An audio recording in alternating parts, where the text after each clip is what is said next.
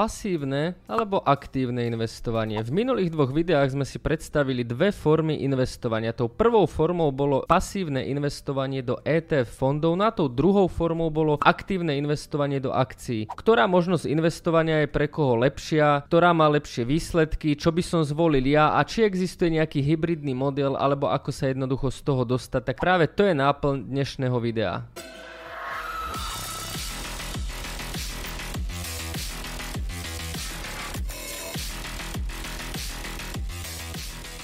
Ahojte, moje meno je Jakub Kráľovanský a vy práve sledujete YouTube rubriku Svet investícií, ktorú som zostavil za účelom, aby som zdvihol investičnú gramotnosť v Česku a na Slovensku. Táto rubrika je tvorená formou akadémie, kde jednotlivé diely na seba nadvezujú a vy práve sledujete 11.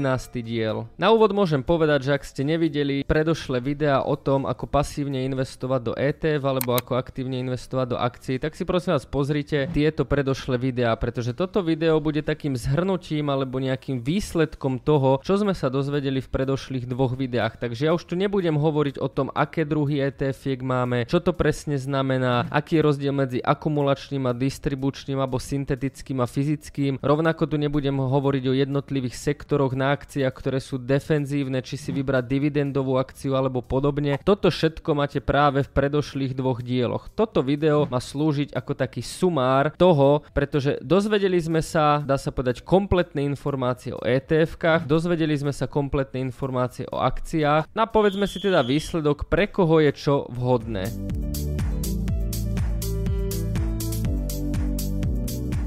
Zase, neexistuje nejaký svetý grál alebo nejaké jednoduché pravidlo, ale je to o každom investorovi samotnom. Takže pre koho je ideálne ETF? -ko? Určite je to ideálne pre začiatočníka, ktorý nemá nejaké skúsenosti, nepohybuje sa vo svete investícií, nechce si nejako významne študovať a chce mať diverzifikované celé portfólio za, dá sa povedať, celkom dobrú cenu, nízky poplatok a aj veľmi nízke riziko. Pretože ako som uvádzal vo videu o ETF-kách, môže môžete investovať do celého sveta, alebo jednoducho si tam môžete vybrať niektoré sektory alebo komodity, alebo jednoducho naskladať tak, ako vám to dáva zmysel. Investovať do ETF sa dá väčšinou už od 10 eur, takže nepotrebujete byť milionári a je to naozaj veľmi vhodná možnosť pre tých, ktorí sa nechcú vzdelávať, nechcú tie trhy sledovať a za relatívne veľmi nízky poplatok chcú mať veľmi dobrú výkonnosť, pretože ako som hovoril, tak väčšinou z tých 10 portfólií 9 krát vy vyhrávajú tie pasívne, kde sa nešpekuluje a len jedenkrát vyhráva to aktívne spravované portfólio nejakým portfólio manažerom.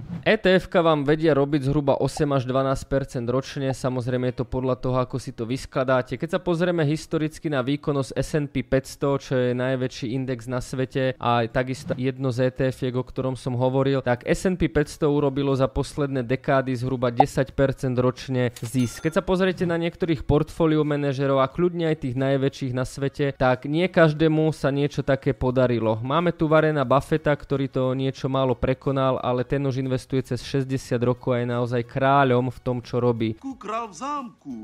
Ja mám židli, ja mám židli. Takže mať zhruba v priemere za posledné dekády 10% ročne je naozaj vynikajúce a stačí vám na to jednoducho len vybrať si ETF S&P 500 a investovať do neho.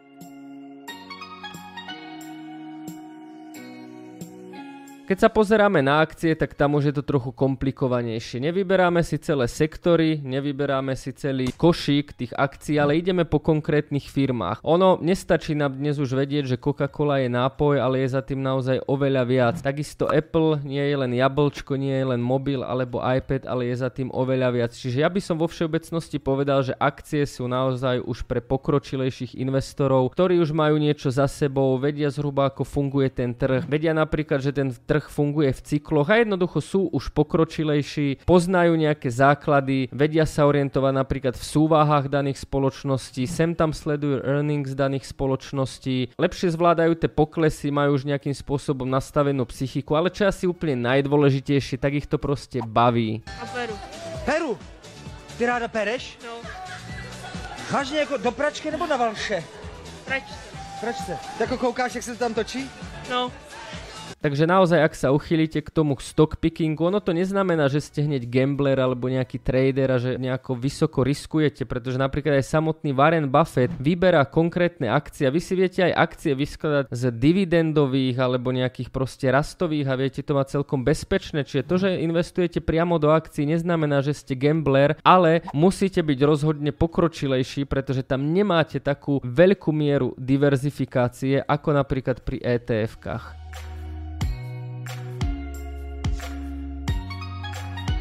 Ja osobne by som sa riadil jednoducho tým, čo vás baví a aký máte vy cieľ. Ak vás nebaví sledovať trhy, uvedomujete si, že inflácia je problém, uvedomujete si, že na tých terminovaných vkladoch v bankách vám to proste nič nerobí, tak jednoducho sporte do ETF-iek, nemáte starosť, nemáte nejaké veľké poplatky, nemusíte to nejako riešiť. Čo skoro sa dostaneme v ďalšom videu aj ku daniam, takže je to naozaj veľmi atraktívna cesta. Ak to však niekoho baví naozaj sledovať, bavia ho konkrétne akcie, alebo má proste svojich favoritov, ako má Warren Buffett Coca-Colu, alebo si chce vybudovať dividendový príjem napríklad 1000 eur mesačne, alebo podobne, čo je sen vlastne drvivej väčšiny ľudí, ktorí si skladajú dividendové portfólio, tak podľa mňa nie je zlé si budovať aj akciové portfólio. Reklamná vsúka. Ak vám tieto informácie nestačia, tak využite našu unikátnu službu Investície do vrecka, ktorú nájdete na stránke www.trader2.0 a pridajte sa do našej mobilnej aplikácie, aby ste mali svet investícií a informácií zo svetových trhov stále u seba. No a teraz späť ku videu.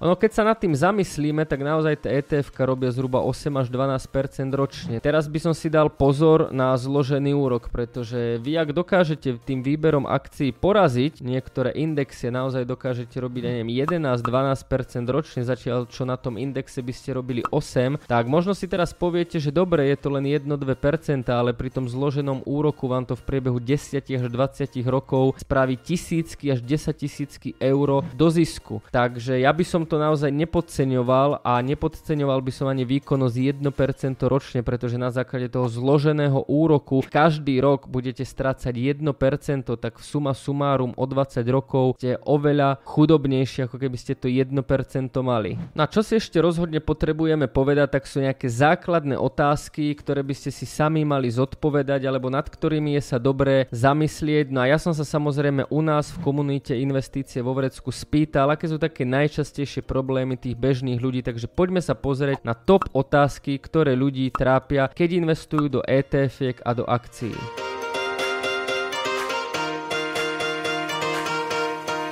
Prvá otázka je prekrývanie titulov. A čo to znamená? To znamená to, že ja napríklad môžem investovať do ETF S&P 500 a takisto investovať napriamo do akcie Apple. No z toho vyplýva otázka, že či je to dobré alebo zlé, pretože no, keď investujem do S&P 500, tak ja logicky tam ten Apple už mám zaradený. Čiže ja keď investujem do S&P 500, tak už vlastním Apple a vo svojej podstate by som úplne nepotreboval kupovať jednotlivú akciu Apple. Lenže ak som naozaj fanúšik Apple a tá spoločnosť sa mi páči, tak ju môžem nakúpiť a za mňa to vôbec nie je zlé. Čiže tými ETF-kami by som naozaj diverzifikoval celé portfólio a práve tým jednotlivým dokupom akcií by som kupoval tie tituly, ktoré mne osobne dávajú najväčší zmysel, do ktorých sa najviac vyznám, najviac im dajme tomu verím a som najviac ich ako keby fanúšik a baví ma tú firmu sledovať. Čiže podľa mňa vôbec nie je zlé, ak je niekto obrovský fanúšik Apple, že si kúpi napríklad ETF, kde má celý svet, potom si kúpi ETF S&P 500, kúpi si napríklad ETF Nasdaq. Vo všetkých týchto troch ETF-kách má spoločnosť Apple a dá sa povedať, že celkom dosť výrazne zastúpenú, tak potom podľa mňa nie je chyba si kúpiť ešte jednotlivú akciu Apple. Alebo môžeme to zobrať aj z tej druhej strany. Ak viem, že som veľký fanúšik Apple, takisto napríklad Google, Amazonu a proste týchto veľkých technologických firiem, tak napríklad nemusím kupovať ETF Nasdaq, ale môžem to svoje riziko rozdeliť a napríklad kúpiť firmy z Európy, napríklad top 50 európskych firiem alebo firmy z azijského trhu. To znamená, tú logiku môže mať obojsmernú, že buď tou konkrétnou akciou ešte viac posilním vplyv tej dajnej spoločnosti v celom mojom portfóliu, alebo naopak, ak už nakúpim rôzne technologické akcie, lebo ma to baví, ja som toho fanoušik, ako Tesla, Amazon, Microsoft alebo Apple, tak už nebudem kupovať technologicky zameraný index, ako je napríklad Nasdaq, ale zainvestujem napríklad v Ázii alebo v nejakých menších firmách. Také základné pravidlo, ktoré by som ja v tomto asi dodržal, že by som to zbytočne nehrotil, to znamená, nemal by som v jednej akcii alebo v jednej firme alebo v jednej titule proste viac ako nejakých 10%. To už je podľa mňa akože naozaj strop. Neviem si predstaviť, ak niekto nakupuje ako svetové ETF alebo nejaké ETF, kde je 50 alebo 100 firiem, tak aby v celom jeho portfóliu jedna akcia prevyšovala 10%, to by bolo za mňa veľmi nebezpečné, veľmi slabá diverzifikácia. Poďme na ďalšiu otázku. Ďalšia otázka bola, že ak mám už svetové ETF, tak aké akcie vlastne vybrať. No a tu je zase odpovedi milión. Ak už ja mám svetové ETF, a to znamená, že som zainvestoval do celého sveta, tak ja si vlastne môžem vybrať, čo chcem. Samozrejme, toto ETF by malo tvoriť drvivú väčšinu môjho portfólia. To znamená, že nemôžem to portfólio zložiť tak, že svetové ETF mi bude tvoriť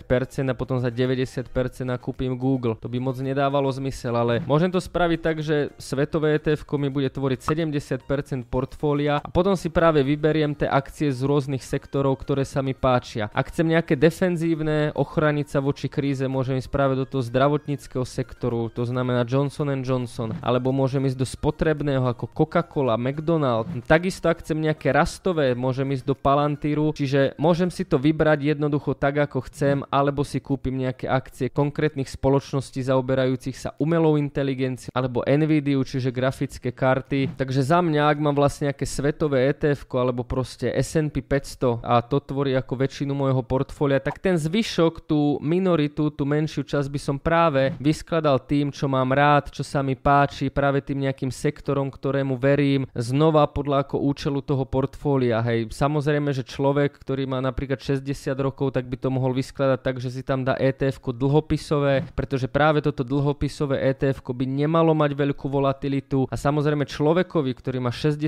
rokov a náhodou ho na 5-7 rokov stretne kríza, tak je to veľmi, veľmi zlé. Preto takýto človek radšej potrebuje dlhopisové ETF a môže si to vyskladať napríklad ešte nejakými defenzívnymi akciami z zdravotníckého sektoru, aby to mal zaujímavejšie. Na druhú stranu, človek, ktorý je mladý a má napríklad to S&P 500, tak to môže podporiť nejakými akciami konkrétnymi zo sektoru sektorov, ktoré sa iba rozvíjajú a to je práve napríklad elektromobilita, umelá inteligencia, obnoviteľné zdroje. Teraz je to dá sa povedať v plienkach, ale o takých 20-30 rokov by to mohli byť veľmi významné sektory. Ďalšia otázka je taká tradičná, je lepšie ísť čisto ETF alebo čisto akcie. Čiže v podstate to, čo aj názov tohto videa. Na odpoveď je jednoducho taká, že vy si musíte povedať, či dokážete ako keby tie ETF poraziť.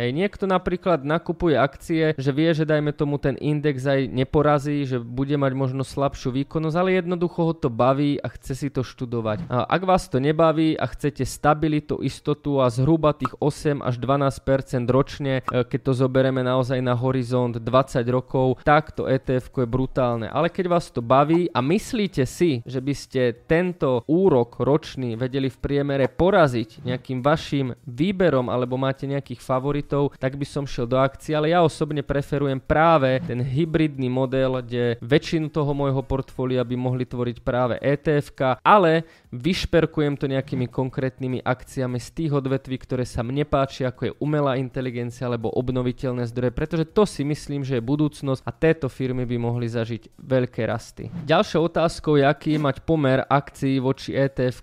Znova je to veľmi individuálne, podľa toho, ako vnímate riziko. Ja osobne, ak sa pozriem na to, že to portfólio by malo ochrániť hodnotu, malo by byť stabilné, tak určite väčšiu časť by mali tvoriť ETF kľudne 78%. Ak to portfólio by malo byť dynamické, tak by som to dal kľudne 50 na 50. Ak to portfólio by malo byť vysoko špekulatívne, tak by som dal prevahu akciám nad ETF-kami. A posledná piata otázka, ktorú sa väčšinou ľudia pýtajú je, čo sa oplatí viac hľadiska poplatkov a čo sa oplatí viac hľadiska daní. Čo sa týka poplatkov, tak už sme si povedali pri ETF-kách, že ETF sú naozaj veľmi lacné práve preto, že sú pasívne spravované. Nesedí tam jednoducho žiadny portfólio manažer, nie, nie sú tam žiadne kancelárie, len sa jednoducho nakúpia tie akcie, ktoré v tom balíku sú. Takže ETF majú naozaj veľmi nízke poplatky. Akcie dnes už u množstva brokerov majú takisto veľmi nízke poplatky a dokonca u množstva brokerov sú už aj bez poplatkov. Čiže čo sa týka poplatkov, tak ETF aj akcie sú, dá sa povedať, veľmi lacné a dnes medzi tým není nejaký úplne závažný rozdiel, že by to nahrávalo jednej či druhej strane. No ak sa pýtate na dane, e, ktorá je lepšia daňová možnosť a v konečnom dôsledku, keď už aj zarobíte, čoho vám viac ostane, či z investovania do ETF alebo z investovania do akcií, tak to bude práve téma ďalšieho videa, takže my sa tu vidíme znovu o týždeň v nedelu a témou budú ako daniť ETF a akcie a prípadne ako ich vlastne legálne nedaniť. Ak ťa toto video nabudilo a chceš sa aj ďalej zaujímať o svet investícií, tak nezabúdaj sledovať aj ďalšie videá na tomto kanáli. A nezabúdajte, riziko prichádza vtedy, keď neviete, čo robíte.